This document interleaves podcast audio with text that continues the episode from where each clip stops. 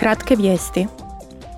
U ponedjeljak navečer pregovarači Europskog parlamenta i vijeća postigli su dogovor o proračunu Europske unije za 2023. Dogovor je usmjeren na ublažavanje posljedica rata u Ukrajini i omogućavanje djelotvornijeg oporavka u razdoblju nakon pandemije. Parlament je uspio osigurati preko jedne milijarde eura dodatnih sredstava povrh sredstava za rashode predviđenih izvornim prijedlogom komisije.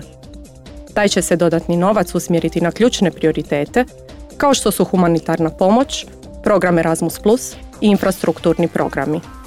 Oko 94% proračuna EU-a troši se za financijsku potporu građanima, regijama, gradovima, poljoprivrednim gospodarstvima i poduzećima. Ovog je tjedna Odbor parlamenta za industriju, istraživanje i energetiku odobrio planove za poticanje upotrebe energije iz obnovljivih izvora. Predloženim zakonom ubrzo bi se proces izdavanja dozvola za novu infrastrukturu za energiju iz obnovljivih izvora, kao što su solarne ploče ili vjetroturbine, ili za prilagodbu postojećih postrojenja za proizvodnju energije iz obnovljivih izvora. U skladu s prijedlogom, zemlje EU-a dužne su osigurati da se dozvole za postavljanje opreme za proizvodnju solarne energije izdaju u roku od tri mjeseca. O zakonu nacrta parlament će glasati u punom sastavu na jednoj od sljedećih plenarnih sjednica.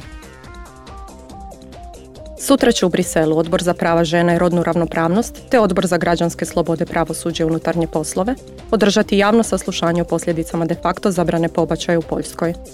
Zastupnici u Europskom parlamentu razgovarat će s rodbinom osoba koje su pogođene zabranom pobačaja i predstavnicima nevladinih udruga koje se bore za seksualno i reproduktivno zdravlje i prava.